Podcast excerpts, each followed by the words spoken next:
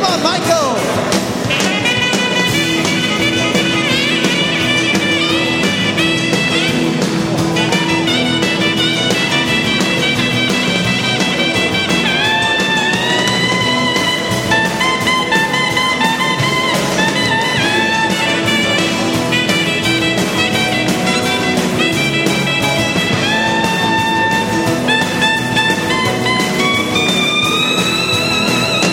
There are tears on my pillow that won't dry on their own.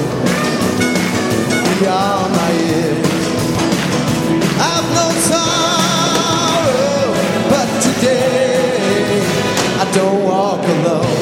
Yeah, 'cause I'm on the road to recovery, step by step.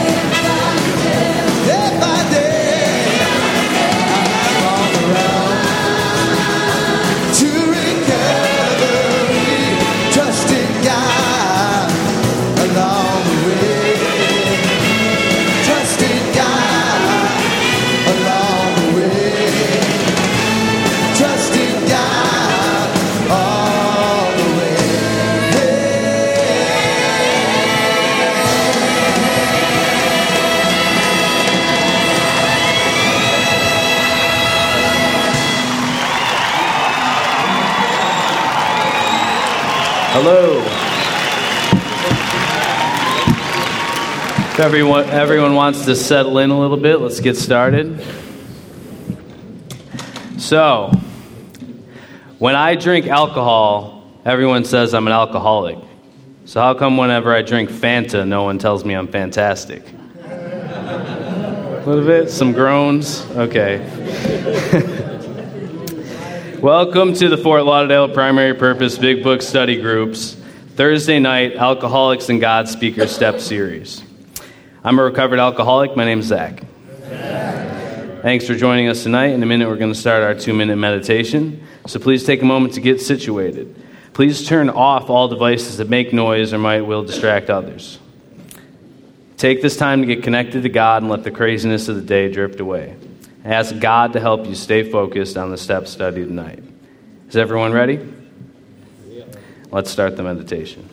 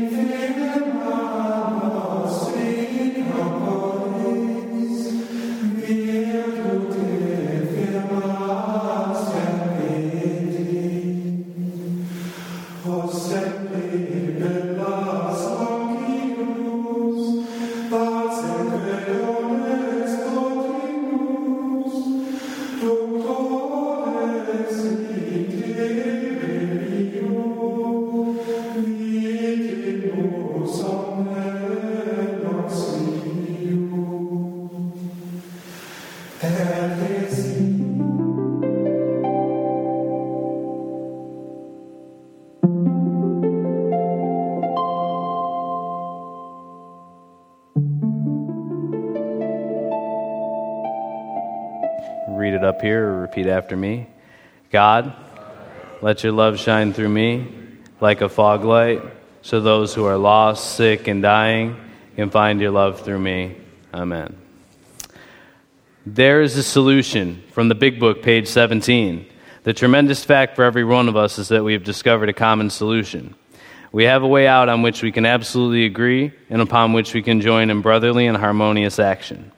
This is the great news this book carries to those who have suffered from alcoholism. I've asked Josiah to read Appendix two, Spiritual Experience. We read this because the main purpose of the twelve steps is to have a spiritual experience, so we think it's kind of important to know what one is.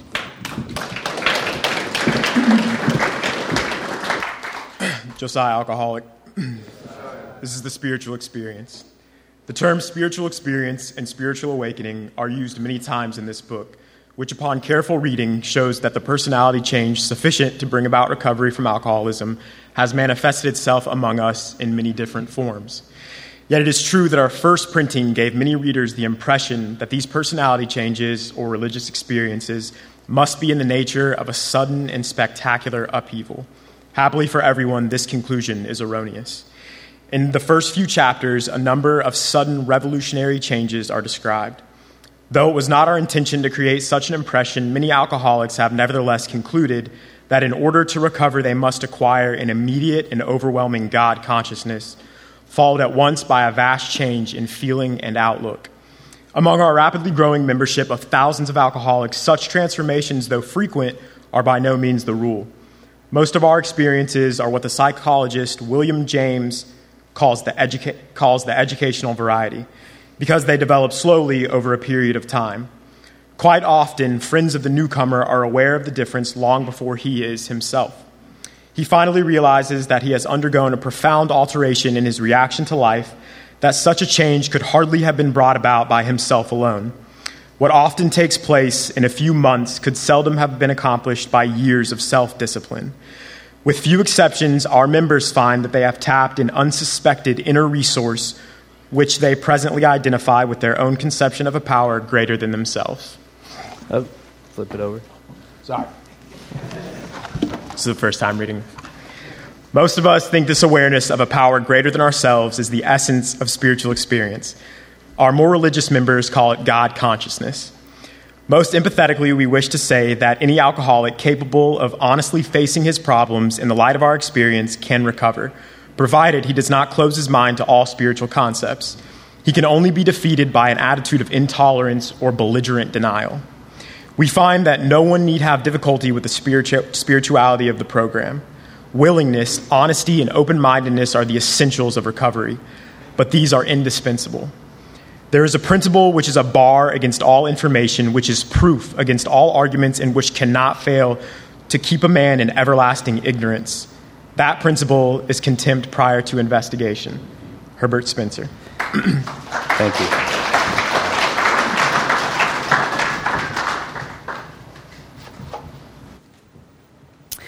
So, please refrain from disturbing others by talking or constantly getting up and sitting back down. This is a tech-free meeting, so set your phones to airplane meeting mode or just turn them off. So, uh, this is Pat's twelfth week with us and also his last week. I'm excited to get the chance to introduce him. Uh, Pat is a guy that's inspired me in my recovery that I look up to, and I know that he truly lives the twelfth step. So, without further ado, I can't wait to hear what he has to say about it.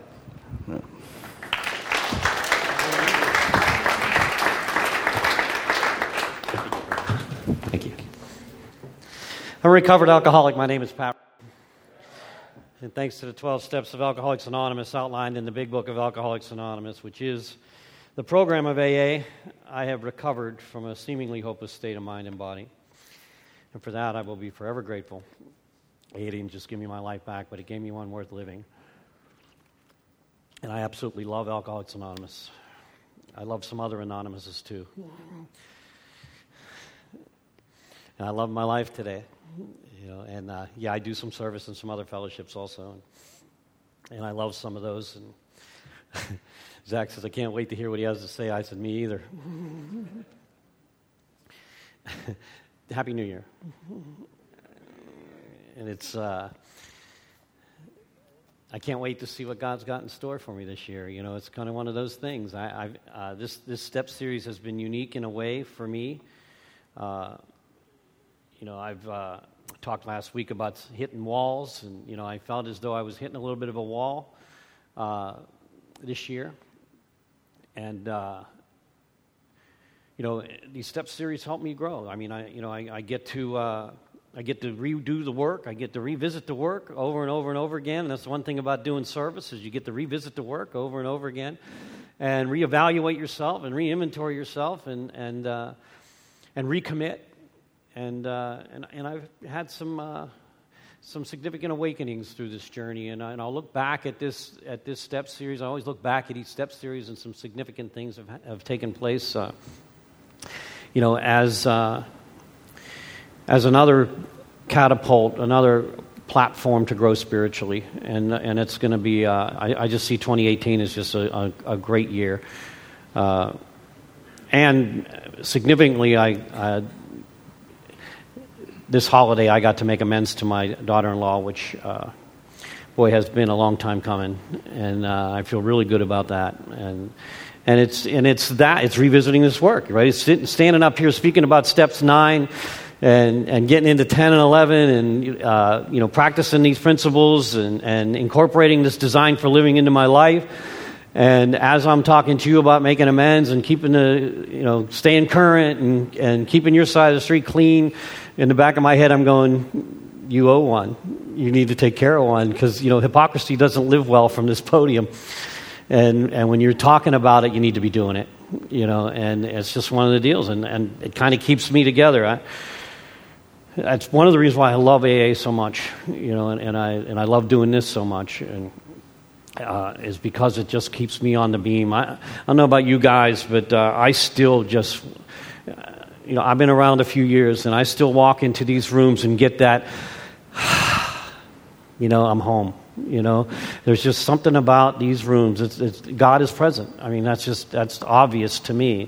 And no matter what's going on out there, because let me tell you something, there's days like today that my, my world is whirling. You know, it's it's crazy out there some days for me. And uh, and I just come in here and just breathe a sigh of relief, and just all that's out there, and, and I'm here. And, and, you know, look, you guys know I'm an advocate, you know, uh, meeting makers don't make it.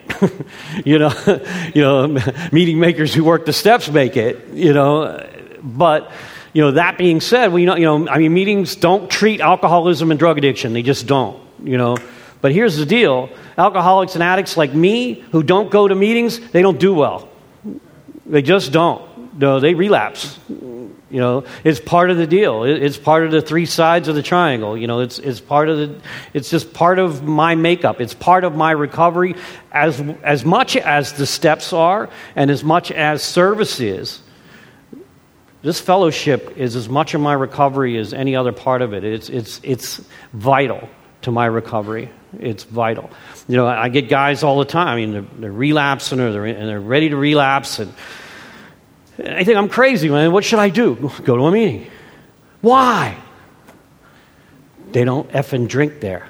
You know, I mean, that's really that simple. They don't drink there. They don't get high there.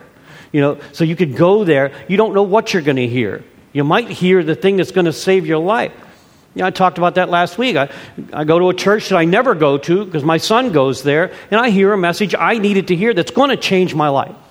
That message is going to change my life. You know, it's always, for me, about positioning myself properly. You know, being in the right place to hear the message. A, a good friend of mine, uh, Father Bob H., who's one of the guys that I used to follow around when I was new in recovery. I think maybe most of us who are really... who really dive into recovery, latch on to a couple of speakers and we follow them around. You know, that's that's kind of what I did. It was a handful of guys that I, I wanted what they had, and I followed them around. And and, and Bob was one of those guys. And and, uh, and and and Bob, you know, he was the one that taught me the prayer. You know, the best prayer in the world. He was a priest. You know, and he would he would he would say, "Look, I got the best prayer in the world for you." And and everybody's thinking, God, he's a priest. We're gonna everybody get their pen and paper out, you know, and this this is gonna be good. This is gonna be uh, this is gonna be off the charts. Yeah. He goes, "You ready?" Help! That was it. That was the prayer. You know? But man, some days that's just where it's at, right? It's just about just help, you know, just help. You know? So I don't even know where I was going with that. But maybe it'll, maybe I'll end up back at that road. But the, the twelfth step, having had a spiritual awakening as a result of these steps, uh, part one, we carry this message to the alcoholics, part two, and then practice these principles in all of our affairs, part three.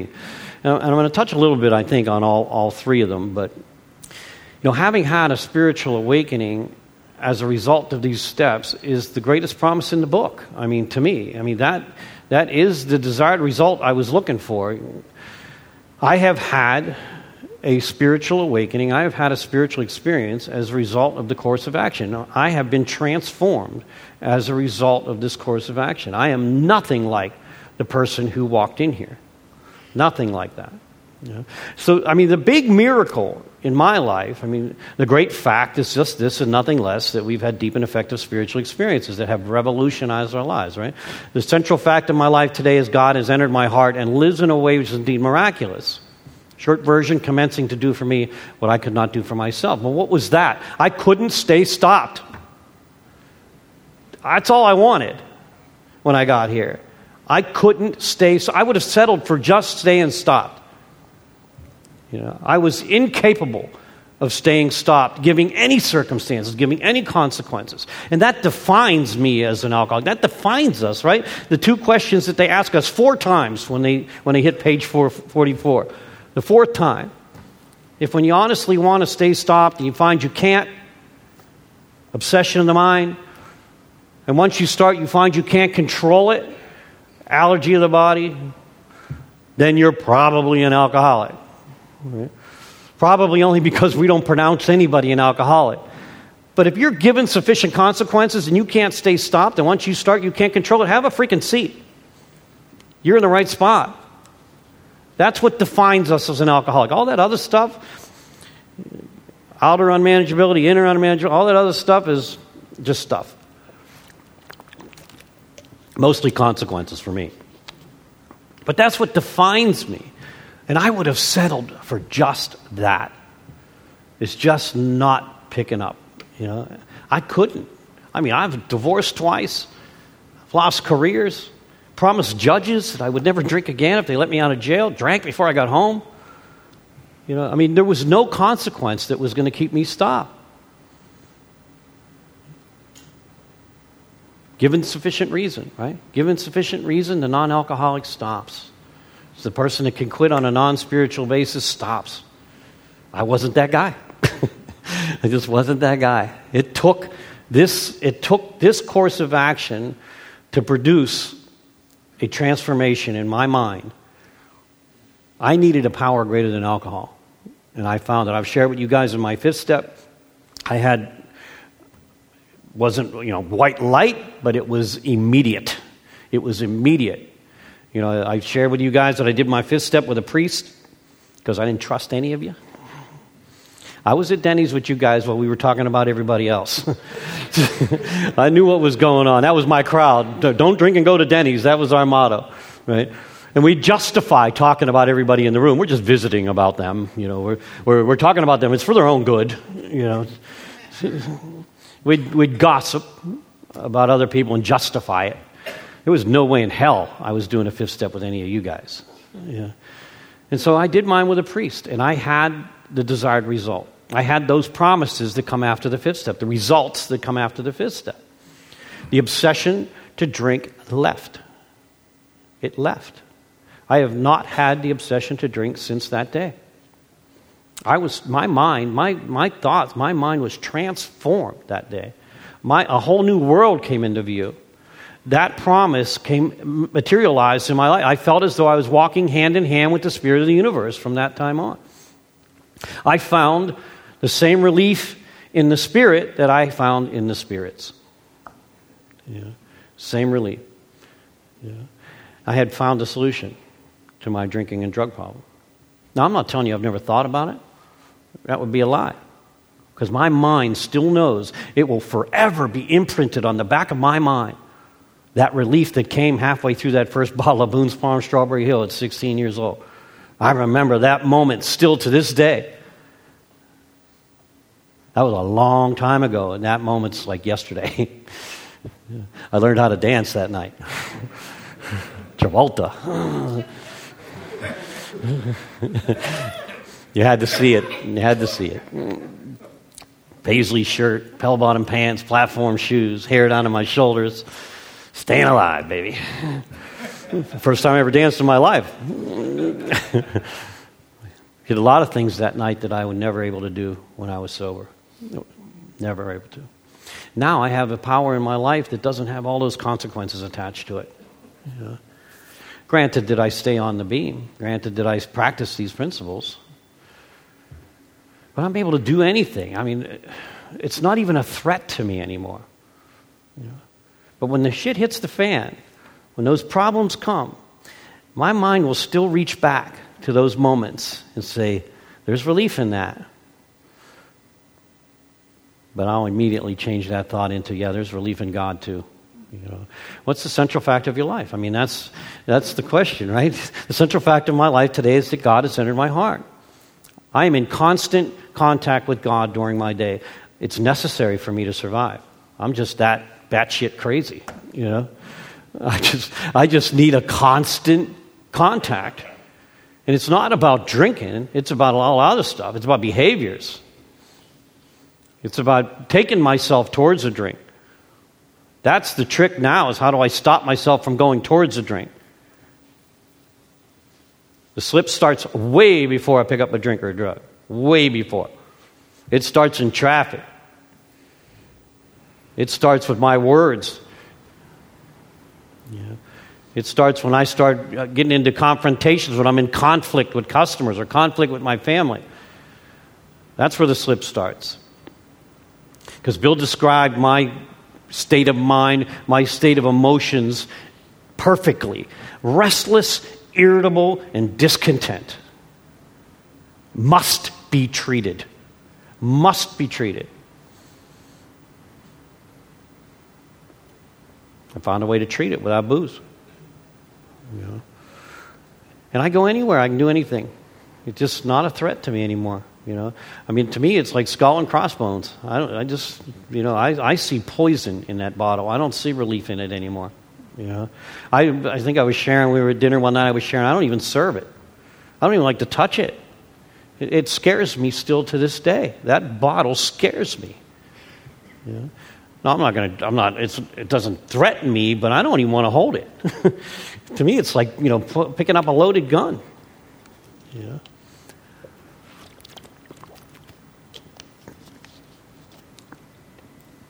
Now, I love what they read at the beginning, because I love that definition of a spiritual experience, right? A personality change sufficient to recover from alcoholism. Sometimes quickly, spiritual experience like Bill had in Towns Hospital, sometimes slowly over a period of time, incorporating these principles, incorporating these steps into our lives, and we change slowly over a period of time. You know, I had the immediate relief from the obsession, but it took some time to get free of me. I'll tell you that, and I'm still not out of the woods. That personality change has come slowly over a period of time. The obsession was lifted immediately in step five. But my behaviors, you know, more will be revealed. You know, it's just been a it's been a process. You know, and it's and it's a constant It's a it's a constant spiritual growth. I mean, there is nowhere else to grow here. I think I said this last night. There is nowhere else. At some point, there's nowhere else to grow but spiritually. You know? So what was acceptable to me when I got here is no longer acceptable at five years sober, is no longer acceptable at ten years, which is no longer acceptable at fifteen, and the road starts narrowing, and at twenty, that behavior is not acceptable. And the road just keeps narrowing. So I, I've kind of become an information seeker. You know, I've become, I'm, I'm a spiritual growth spe- seeker. I mean, that's that's what this has all been about, is how do I grow spiritually? How do I become a better person tomorrow than I was today? Yeah. I know I'm on the right track because I offend myself. You know, you know, I mean, that's when you know you're on the right track. Like when nobody else even notices and you're offended. Like, like I'll say to myself, I can't believe you thought of that. I can't believe you even thought that. So I, you know, I'm constantly seeking information. I'm constantly seeking more healings. I'm constantly seeking more spirituality. And I take that information and I, you know, and that's what we do, right? We just, we're barraged with information. We take what information works for us. We incorporate it into our recovery and we grow. We take the stuff that doesn't, we discard it. You know, constantly seeking information and trying to grow from that information. You know, I shared with you guys uh, last week, uh, I went through a divorce, sixteen years sober, which absolutely threw me for a loop. And I look back at that as probably the greatest spiritual catapult in my recovery, right? Most painful experience in my recovery emotionally, without a doubt, without a doubt. But just catapulted me spiritually because I, I, I needed a healing. I absolutely needed a healing. And I sought that, and I sought sponsorship that was on that spiritual path. And one of the things that I did, uh, and some of you guys that are in treatment probably have done them, is Timeline. My my sponsor, who I who Garrett M., who, I lost my sponsor this year, uh,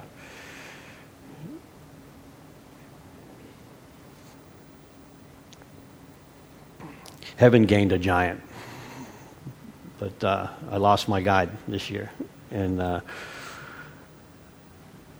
but but uh, but one of the things Garrett had me do, and and some of you have done them, is done a timeline, and and what the timeline that we did was a uh, significant events, good and bad, it's breaking your life up into five-year increments, significant events. Good and bad. And uh, man, there was so much revealed in that. And uh, a lot of things were explained. A lot of my behaviors were explained. A lot of my thought processes were explained. You know, uh, looking back and, and seeing, you know, I'm bounced from house to house. Why am I bounced from house to house? Why am I not with my parents? Oh, my parents are having problems. You know, they're not around. They're they're battling. So they split up. I go to my grandmother's. They get back together, I'm back home. They split up, I'm at Uncle Jack's. They get back together, I'm back in the house. So I'm bounced from house to house, Aunt Mary's, Uncle Jack's, you know, and and no stability whatsoever. I'm in a different school. My first five years of school, I'm in different schools every year. Constantly b- losing the house, getting another house. Losing the apartment, getting another apartment. No stability whatsoever. And you wonder why, when I'm going to school, I have a slightly nervous disposition. You wonder why today I have a slightly nervous disposition. Wonder why I can't have healthy relationships. The two relationships I should have been able to have unconditionally weren't there. Who do you trust from then on? No one. Right. But one of the things I learned at sixteen years sober, I'm a taker. I'm still a taker. I'm a taker in relationships. Yeah. I'm still needy. I still need validation. And it allowed me to grow from that, what I thought was tragic at the time, grow spiritually so that I could possibly in the future have healthy relationships. You know, needy people don't do well in relationships. If you need something other than God to validate you, you're in trouble. People will not validate you. They just won't. You know? And for the first time, I'm in a relationship where neither one of us need either one of us. Right? She doesn't need me to validate her. I don't need her to validate me. I just want to love her. She just wants to love me. You know? I don't need anything. But I had to learn that behavior. Yeah. And I have to work on that behavior because I still want what I want when I want it. And a lot of times my thinking doesn't match my actions. My actions look good.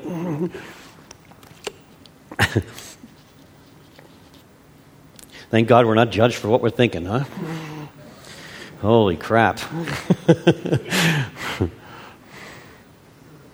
I'm that guy. You hurt my feelings. I want a divorce. You know what I mean? That's it. We're done. Move out. Yeah.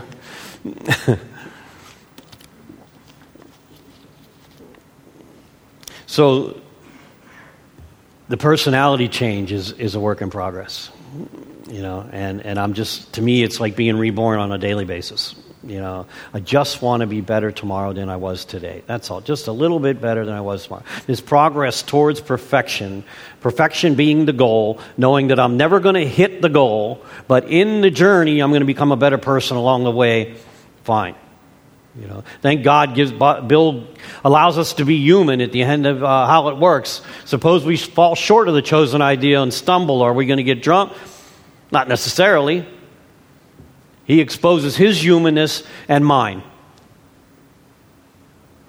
Because we are going to fall short. The human condition is a broken condition. I'm going to fall short. There's days I'm going to fall short. But if I recognize that, if I recognized I fell short, and six and seven comes into play, and I ask God to take me to better things. Help me not to repeat that behavior. Tomorrow, make me a better man. I'm surely going to stay on the spiritual path. But if I know my behavior is wrong, and I know that I'm hurting other people with my behavior, then we are surely going to drink. And Bill says, these are facts out of our experience. Hypocrisy doesn't live here. It's the cool thing about A A and recovery is it's self-cleaning, right? It just flushes once in a while, you know, and, and nobody and people disappear and new people come in. That's why they don't need rules here. It's self-cleaning. Hypocrisy just weeds itself out. You're going to walk a spiritual path in these rooms or you're going to get high. I mean, that's just the way it is. So having had a spiritual awakening as a result of these steps, we carry this message. What message?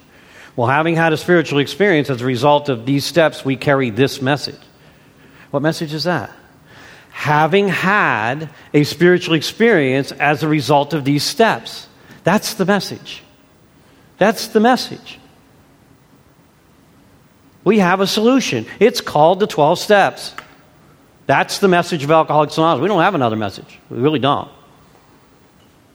If you're an alcoholic of our type, then we have a way out. This kit of spiritual tools called the twelve Steps. That's it.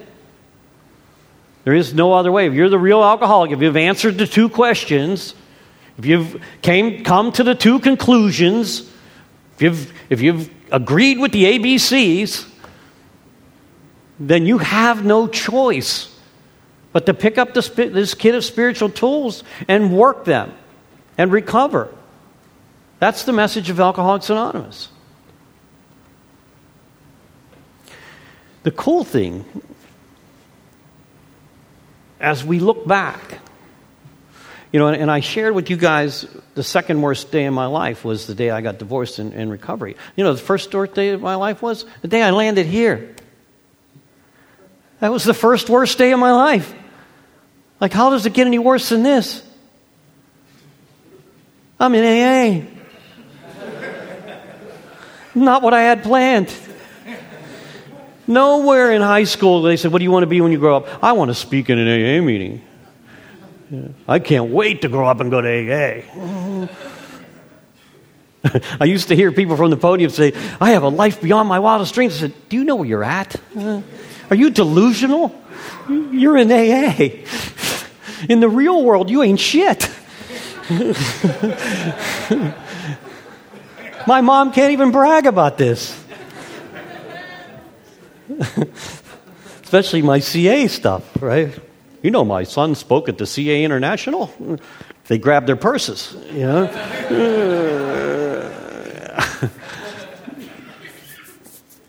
Not what I had planned. But like, you know, we live our lives forward, we understand them backwards, right? Looking backwards It was the best day of my life.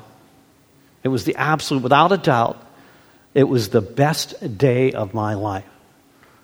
The day I landed here, I had no idea what was in store for me. Second best day of my life, I got my divorce. I mean, I hate to say that.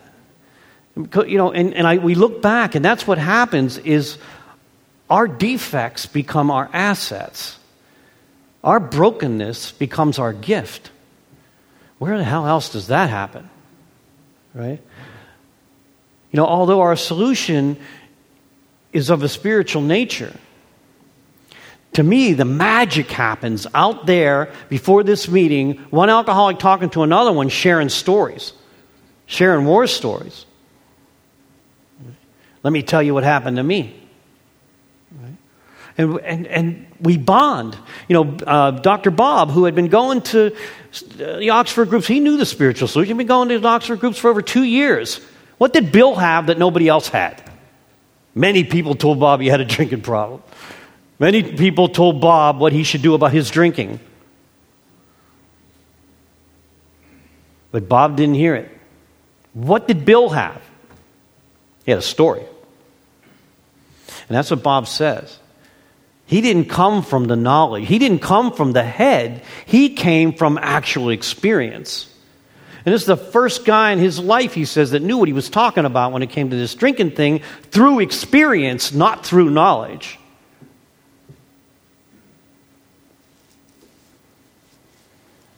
And we tell our story.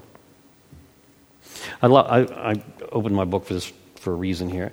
And one of my favorite lines, uh, you guys, the big book guys, know on page one twenty-four, you know, in uh, Family Afterward. Cling to the thought that in God's hands, the dark past is the greatest possession you have, the key to life and happiness for others. With it, you can avert death and misery for them. Wow. My dark past, my brokenness, become my assets. They become the gift that is going to unlock your alcoholism and drug addiction. And you will bond with me, and we'll be walking hand in hand on this journey. And that's exactly what happened to Bill and Bob, the first two to get together. One of, one of my favorite lines from Bill is when he says that although the spiritual experience that I had in Towns Hospital, which he had, He had this white light, clean wind blowing through a mountaintop experience. Although that was vital to my recovery, what dawns on him when he's in the, the hotel lobby in Akron is that what kept him sober were the ninety-plus failures. In six months, he got no one sober. He, he tried sponsoring over ninety guys. No one got sober. But it dawns on him at the Mayflower Hotel while he's ready to walk into the bar to be with people like him. It dawns on him that those failures were what had kept him sober. So when he meets Doctor Bob, he's not about getting Doctor Bob sober. He's about staying sober. What do you think you're going to do for me? Many men have tried their wares on me. I didn't come here to save your ass. I came here to save my ass. Let me tell you about me. And, and Bob says the first guy didn't talk about my drinking. He talked about his own drinking. And Bill tells him, hey, I had this business opportunity. I'm, I'm going to make a ton of money on it. All I got to do is not pick up a drink. And some son of a bitch offers me some Applejack. And boom, I take a drink and I'm off to the race again. I blow the whole deal. And Bob said, yeah, I've had I've had to do surgeries. They start swapping stories. And this bond takes place. What a gift. We freaking save lives here. I mean, this is real shit.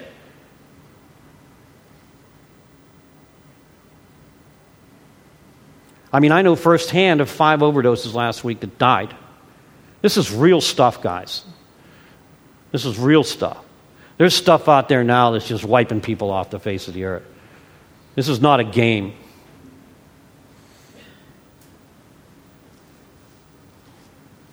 We get, who gets to do that? We have a gift that the clergy and the medical fraternity and the psychiatrists and the psychologists don't have. Because when they say they know how you feel, you know they don't. I know how you feel. No, you don't. You have no idea how I feel. You have no idea what it feels like to take a drink against your own better judgment. One of my favorite paragraphs in the book where, where it talks about the F it. You have no idea what it means to take a drink when you know where it's going to take you, but the internal condition is so unbearable, I can't stand myself for one more effing second. I know where it's going to take me, F it. I don't care. That's what we say, right? I don't care. You know you're going to jail. I don't care. You know you're going to die. I don't care. Yes, you do. You just can't stay stopped. I just can't stay stopped. I can't stand myself sober. Can't stand me sober. Had nothing to do with you. It had to do with something that was going on internally with me. That's the connection. That's the connection right there. I do know how you feel, and you know I know how you feel after you hear my story. So we get the we get the we get to use, you know, and look, I look back, I look back, and I'm not thrilled to death about the wake of destruction that I left back there, you know. But I know today that everything had to happen exactly the way it happened for me to be here and me to be doing this, to do what I get to do, a get to. And I'm talking, and I'm not being arrogant here, I'm saying we save lives here. That's what we do. We, we, we bring people from the pits of hell, and we give them hope.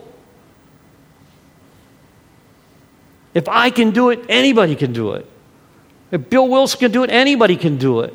These stories are all about hope. Every story is about hope. That identification, yeah, I did that. Yeah, I felt like that too. Yeah, that happened to me. And you hope they say, what did you do?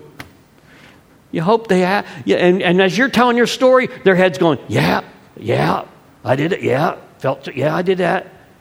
That's what you want, that head going up and down. And boom, you got them. You got them. And you have a shot at saving their life. Because we have a way out.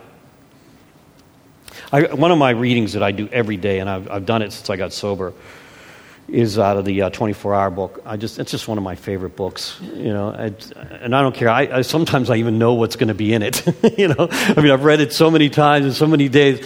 I, I get it emailed to me. I, I just and and I love this meditation of the day.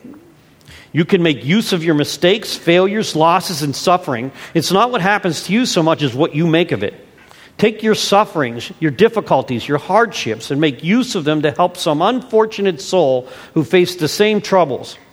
Then something good will come out of your suffering, and the world will be a better place because of it. The good you do each day will live on after the trouble and distress have gone, after the difficulty and the pain have passed away. What a message of hope. So everything you've done that you look back and you feel guilty about, you feel remorse about, you feel shame about, has now become an asset.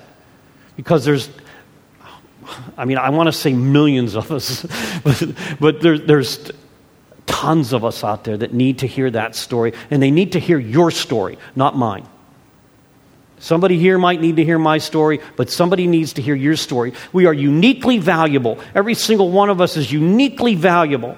Because somebody needs to hear your story or your story, not mine. They won't identify with me, but they'll identify with you. That's why there's forty-three stories in this book. You got forty-three shots at identifying with, yes, I felt like that. Yes, that happened to me. And they found a way out and found God.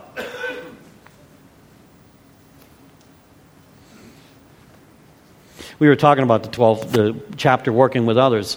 You know, it's for both. It's for the newcomer and the and the the twelfth stepper.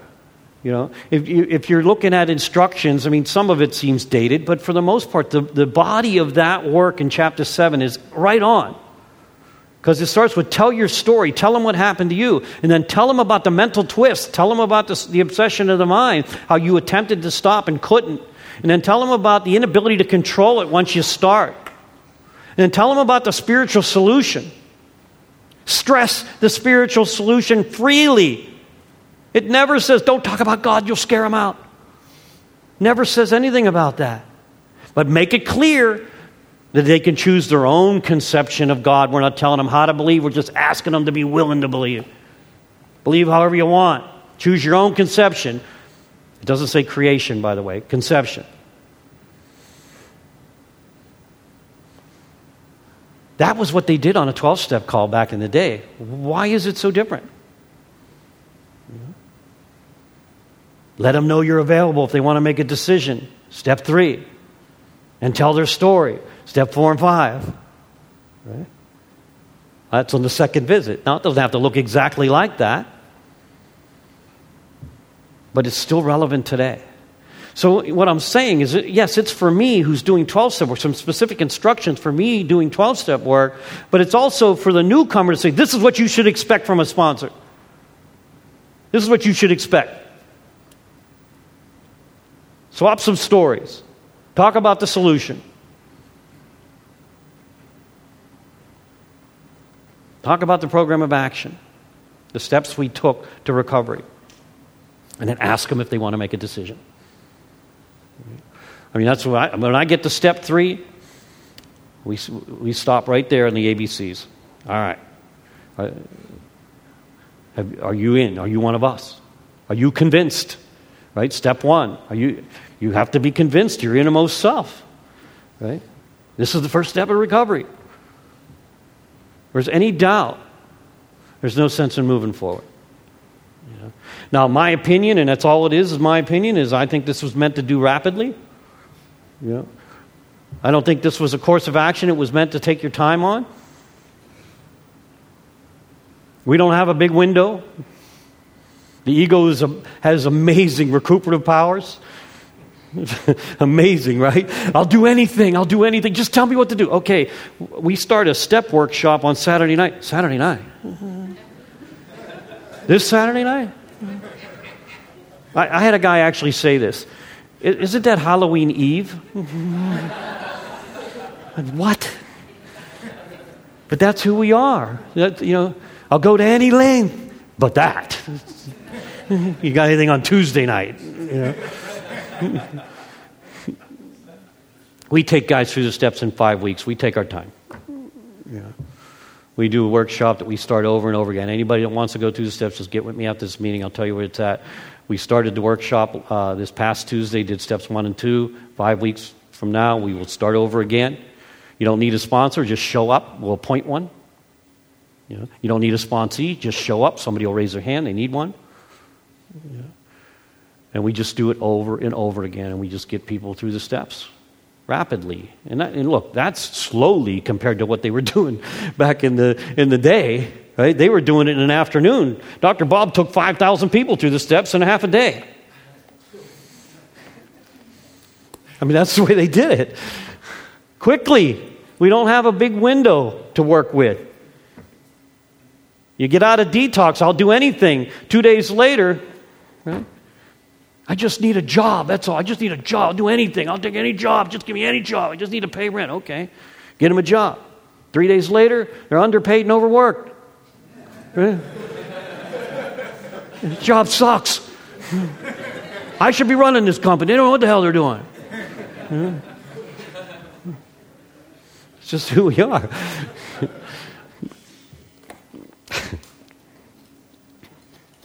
Clarence used to do them in a day. I've done the Clarence thing. It's great. I've done all of them. I've done you know, Clarence eight hours. Work them through the steps. We used to take groups of guys once a month on a Sunday. Take them through, through the steps in eight hours. You know. Does it have to look like that? No. No, there, there's times where I've slowed down, especially if they don't buy into the A B Cs. It's time to revisit the first two steps. You know. That's where it talks about in working with others. They might be careful. They might say you rushed them. The only time you're rushing them is when they're not buying the A B Cs, when they're not convinced they're alcoholic and they don't want to buy into the spiritual solution. Nothing I can do for you then, because my solution is of a spiritual nature. You know, I'm here, here for the people who tried everything and it didn't work, because I'm that guy. Because if I could have done it some other way, I'm telling you, I wouldn't be at this podium right now. And if it still worked for me, I'd still be doing it. I hate to admit it. It's funny, we were talking to a friend of mine, a lot of you guys know Tom R. Tom and I are best buddies, and, and Tom and I were talking about if they, you know, this is just a question to throw out there, right? If they came out with a drug today that would allow you to control your drinking or drugging, would you take it?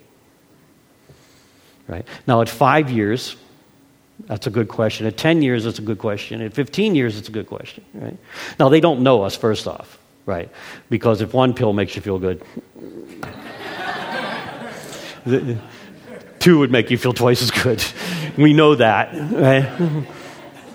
And how many of you guys would be looking for a better delivery system? Come on, right?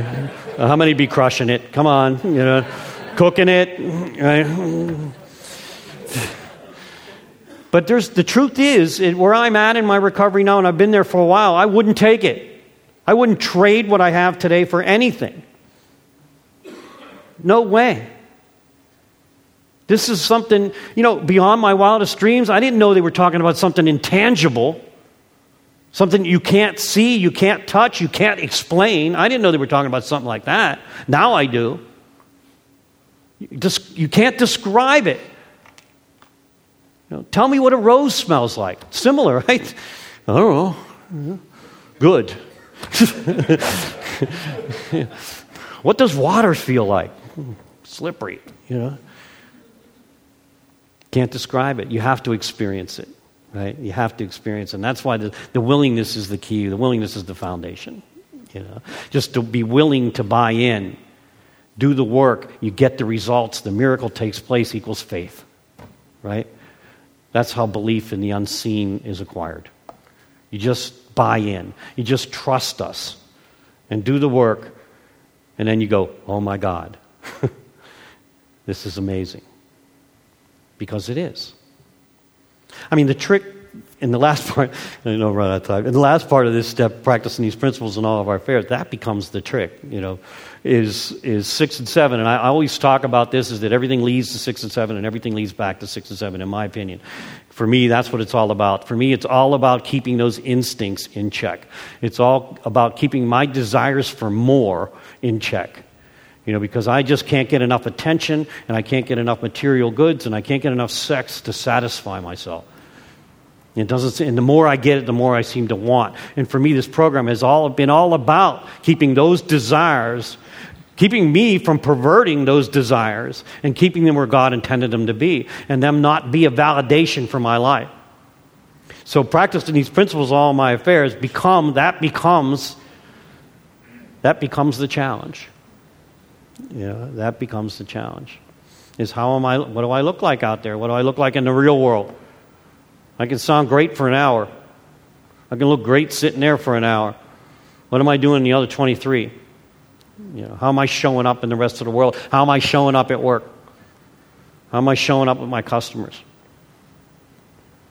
You know, am I show, am I practicing love, patience, tolerance, and understanding?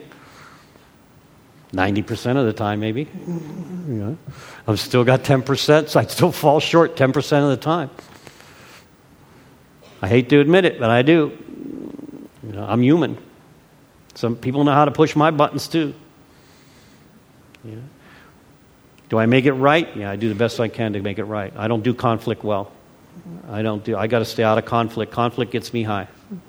You know, I, I just can't feel conflict. I just, I don't do emotions well. I don't emosh well. I just, I just don't. I over-emosh, you know. I do. I, I don't do it well. I hate it. I hate that pain. Uh, you know, break my finger. Just don't hurt my feelings. You know, I don't care. Punch me, but don't, don't call me names. How am I showing up there? How am I showing up with my coworkers? How am I showing up with my employer? How am I showing up at home? Yeah. Am I still a taker? Yeah. How am I showing up? And it's a day-to-day battle for me. You know, am I practicing these principles in all of my affairs? One of my favorite stories, and I tell it every time I get to this step, is uh, Brian H., who was my sponsor, uh, who I owe my life to. I absolutely owe my life to. You know, and, and it's where this identification process sometimes becomes irrelevant. You know, I was thirty-six when I got here. Brian was twenty-three. I was divorced. Brian had never been married. I had, I'm about to lose a career. Brian hasn't had a career yet. But Brian had been to a Big Book seminar. And Brian knew the answer. Brian was armed with the facts. And I'm dying inside of Alcoholics Anonymous from untreated alcoholism. And he recognizes that and carries the doctor's opinion to me and then takes me through the steps and creates an absolute miracle in my life. I'll be forever grateful. Yeah. I got exactly what I needed when I needed it. Now, if I had been waiting to hear my story from the podium, I didn't ask Brian to sponsor me. I don't even know if I ever asked him to sponsor me. He sponsored me. He took me through the work. I don't know if he ever, I don't think I ever asked him to sponsor me. He didn't care. And I don't care. I have guys ask me, do you sponsor me? Do I? You tell me. I don't know. I, that's not a requirement for me to take you through the work. I'll take you through the work no matter what. You want to hear a fifth step? You want me to hear your fifth step? Call me. We'll get together. I do a lot of fifth steps with people I don't sponsor. Brian's telling me this story. He says, almost lost it, right? Almost forgot the story. He's going out to Sawgrass Expressway. And this guy cuts him off at the toll booth. And he is pissed. I mean, damn near had an accident. And the guy takes off. He can't wait to pay the toll and catch up with this guy. Right? So he starts chasing the guy down the Sawgrass. He says, I'm chasing this guy down the Sawgrass Expressway. I am going to kick his ass when I get him. Yeah. And he says, the closer I get to the vehicle, the more it looks like your van. And he says, and he realized that I'm chasing my sponsee down the Sawgrass Expressway to kick his ass. All of our affairs, practice the principles in all of our affairs. That's like my biggest fear. That's my biggest fear is running late to this meeting or some meeting and give the guy the finger in front of me for like enjoying life and driving the speed limit. What the hell is that all about? Get places to be. And then have them sit right here. You know, when I start the step series to come up here and talk about spiritual principles, right? And it's come, I've almost had it happen. Chased one of my friends. I was right on his, that, and that dawns, that story that Brian told me hits me all the time when I start that behavior. Yeah. I'm on my way to my home group recently, and I'm on this guy's ass because he just won't. I'm running late. I got to get there. And I back off because I remember that story, and he turns into the same group that I'm turning into. We represent. We represent recovery. We represent a fellowship. I have an A A sticker on the back. I have a circle and triangle on the back. It's not the A A logo anymore, but I have a circle and triangle on the back of my truck because people who know what it is know what it is. And it's cool because it starts conversations. You know, I love that. I love when people see my medallion and they say, hey, you're a friend of Bill's, because there's just this immediate connection. That, you know, when you, it's like when you're in, you walk into somebody's house, you see a big book. You know, ah, yes. You know, there's just some bond that's just created there immediately. So I love that. I love to be part of that. But if I'm going to keep that sticker on the back of my van, I, on my back of my truck and my van, I better represent that sticker. I better represent that logo. I might be the only big book that somebody ever sees. You know, I leave that customer's house and go, what an asshole. Oh, and he's a member of A A. You know. I also have a fish on the back of my van, so I represent a couple damn fellowships, right? I better be careful. You know? If I'm going to keep the stickers on my truck, I got to be I got to be mindful of my behavior. And I love it because it keeps me in check. You know, it stops me from some of the behavior that I really want to partake in and gets me settled down again and keeps me on the beam. You know? I always, I always laugh. I always say I, I have a circle and triangle, I have a fish, and then I also have an N R A sticker on the back of my windshield. So I'm a gun-toting Christian in recovery, you know. That goes over well. So in Texas, I got a standing ovation. In Miami, it was crickets. It's like, what do you say? You have an N R A sticker?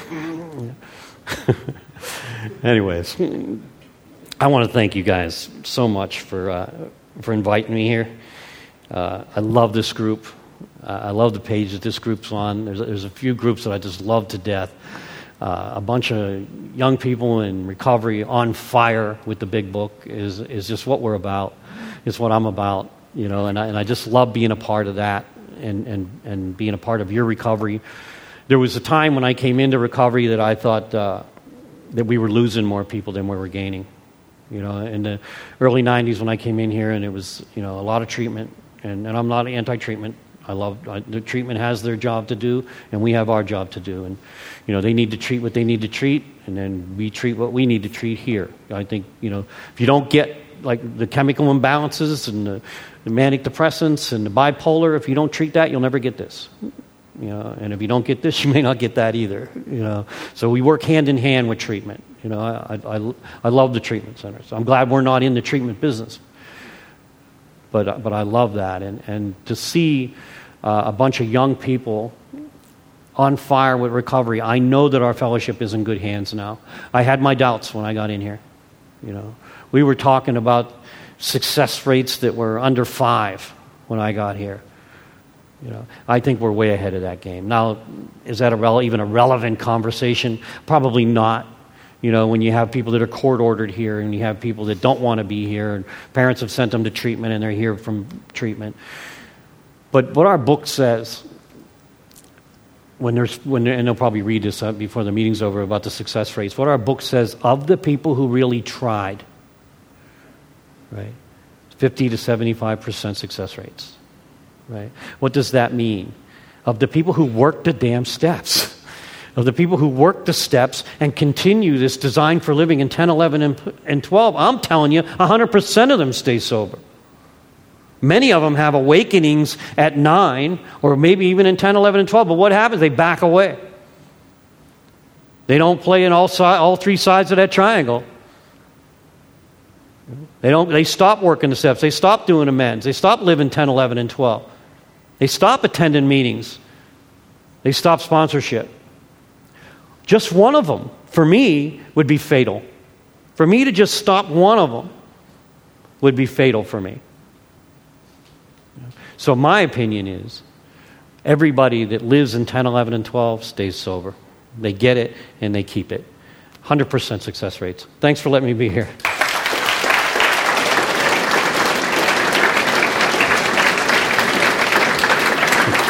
Thank you, brother.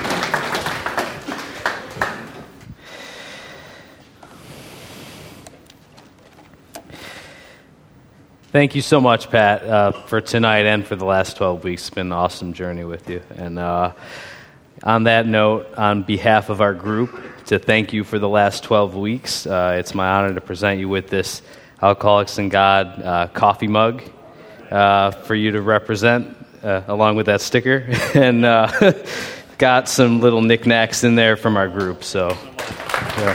Thank you.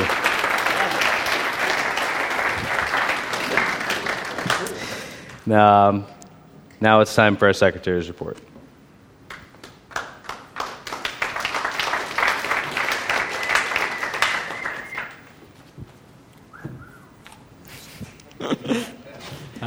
My name is Jeff, and I'm your recovered alcoholic secretary. In keeping with the seventh tradition, which states that every group shall be fully self-supporting, declining outside contributions, the baskets are now going around. I've asked uh, John to read the uh, recovered statement. We read this notice to explain why many people in this group identify as recovered rather than recovering, and what it exactly means to be a recovered alcoholic.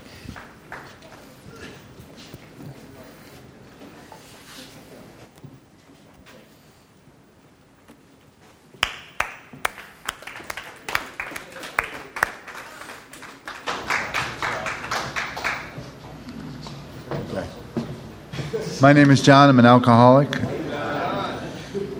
a grateful member of Alcoholics Anonymous. Recovered, we are not cured of alcoholism. Recovered but not cured. That presents a conflict to some alcoholics. If we were cured, we would be able to drink responsibly. No, we're not cured. The allergic reaction to alcohol will remain for us for our lifetime. But we have been restored to sanity. That was the problem.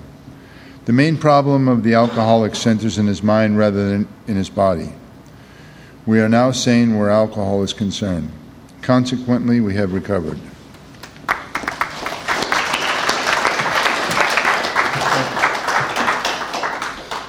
nineteen forties style big book sponsorship from forward to the second edition Alcoholics Anonymous. Of alcoholics who came to A A and really tried, fifty percent got sober at once and remained that way. twenty-five percent sobered up after some relapses, and among the remainder, those who stayed on with A A showed improvement. What we've seen, felt, come to believe, and experience is that God has not changed over time, and neither should the sacred approach back to his loving arms. The statistics above suggest a seventy-five percent success rate. Can I have a show of hands of recovered alcoholics in the room? And is there anyone here that needs a sponsor tonight? If you could raise your hand. All right. Please join us Monday nights at our Big Book study where the Big Book comes alive. Fellowship starts at six thirty. Big Book study starts at seven fifteen. We have C Ds, mugs, large print Big Books, the Little Red Book, and the Big Book Dictionary for sale in the back. Um, we also got some flyers and stuff. Let's see what we got over here. Got A A's Got Talent. Uh, that we got, yeah. A A's Got Talent on February third, twenty eighteen at six. I think Robert has more information. Thank you, Robert, for standing up. This guy right here will direct you in the right way. Um, what you got over there? Uh, Acts of Recovery. That's uh, what, June twenty-ninth? No? January thirteenth. I don't have that one up here. All right. There's your information. We've got all these flyers in the back. What's the next one? Waves of Serenity. That is Saturdays nine to eleven through January twentieth through July twenty-first. Okay. And what we got next? Oh my gosh, what is that? That is the Coney Island Hot Dog Extravaganza, which will be taking place this Monday, January eighth. Um, the only thing better than that is that it's free, so you're all invited. And if you'd like to invite your friends, bring them all. We have tons of hot dogs for everybody.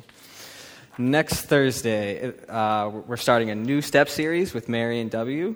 Um, super excited to hear her speak. She's around this meeting all the time, and uh, she always has a great message. So come on out and show some support. We got anything else? Okay. Mm-mm-mm. We meet every Thursday, starting at promptly at seven fifteen, and we ask you to be courteous and ready to begin at the sounds of the bell. See you next week.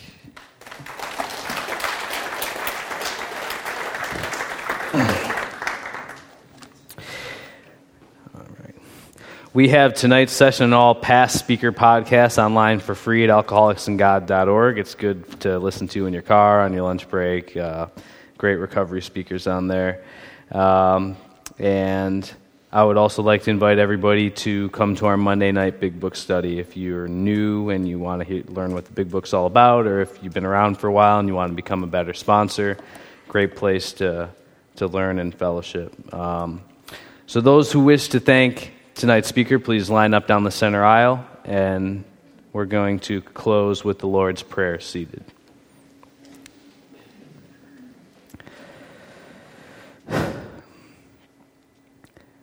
Our Father,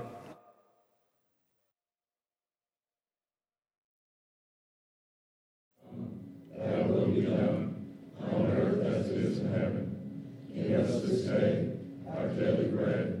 And forgive us our trespasses, as we forgive those who trespass against us. And lead us not into temptation, but deliver us from evil.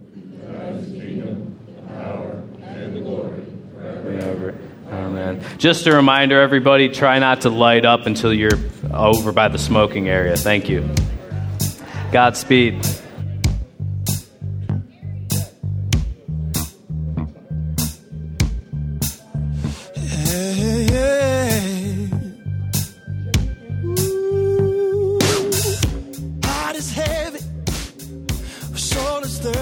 body's aching. I am desperately in need of restoration. Yeah, and I am ready for you to take me higher. Yeah, the only thing that I can do is keep on praying, 'cause on my own I just can't get it right. It doesn't matter how hard I try, but with you I become a much stronger man, getting on my knees puts me back on my feet again. Load is heavy, too much accumulation. Yeah. These possessions that I have amount to nothing at all. And I am willing to hand over every one of them, 'cause they won't profit me anything in the end. On my own, I just can't get it right. It doesn't matter how hard I try, but with you, I become a much stronger man. Getting on my knees puts me back on my feet again. Getting on my knees puts me back on my feet again. Never again will I wander without you, alone in the wilderness. No more. Will I offer to you anything less than my very best? Oh, Jesus. Never again, never again. Now that I understand. I just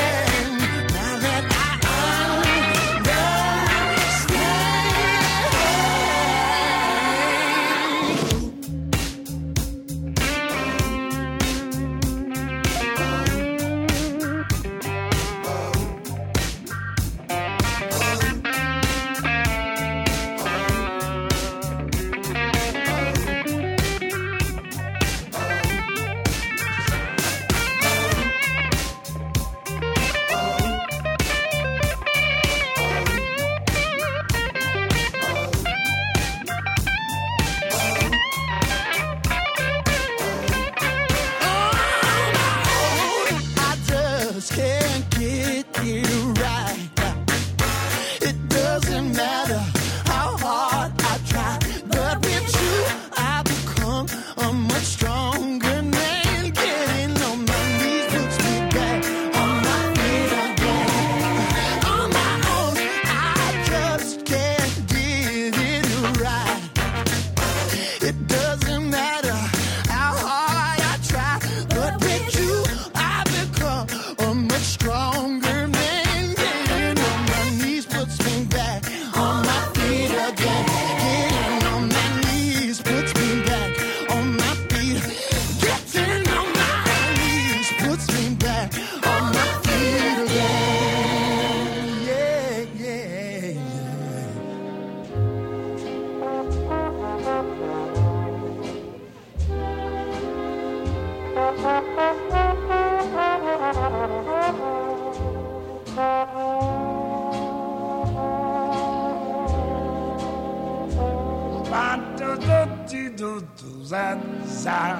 And oh, when you smiling, when you smiling, the whole world smiles with you, baby, baby. Yes, when you laughing. When you're laughing, yes, the sun comes shining through. But when you crying, you bring on the rain. So stop your sighing, baby, and be happy again. Yes, and keep on smiling. Keep on smiling, baby, and I hope we'll smile for you.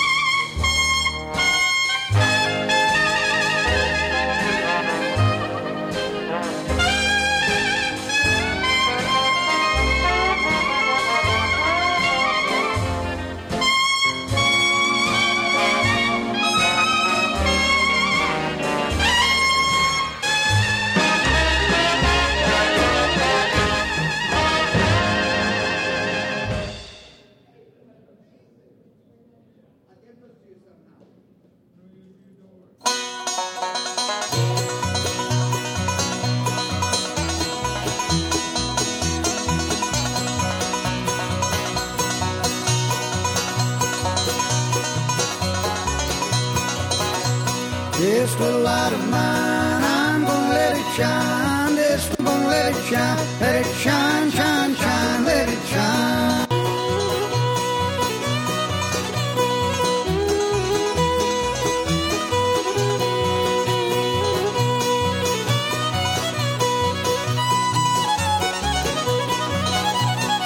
Everywhere I go, I'm gonna let it shine. Everywhere I go, I'm gonna let it shine. Everywhere I go, I'm gonna let it shine, let it shine, shine, shine, let it shine. This little light of mine, I'm gonna let it shine. This little light of mine, I'm gonna let it shine. This little light of mine, I'm gonna let it shine, let it shine, shine, shine, let it shine.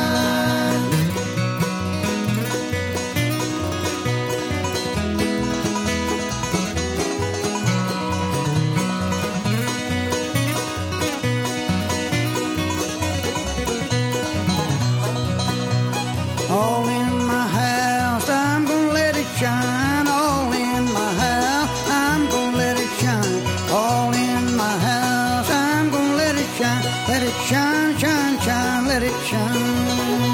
This little light of mine, I'm gonna let it shine. This little light of mine, I'm gonna let it shine. This little light of mine, I'm gonna let it shine. Let it shine, shine, shine, let it shine.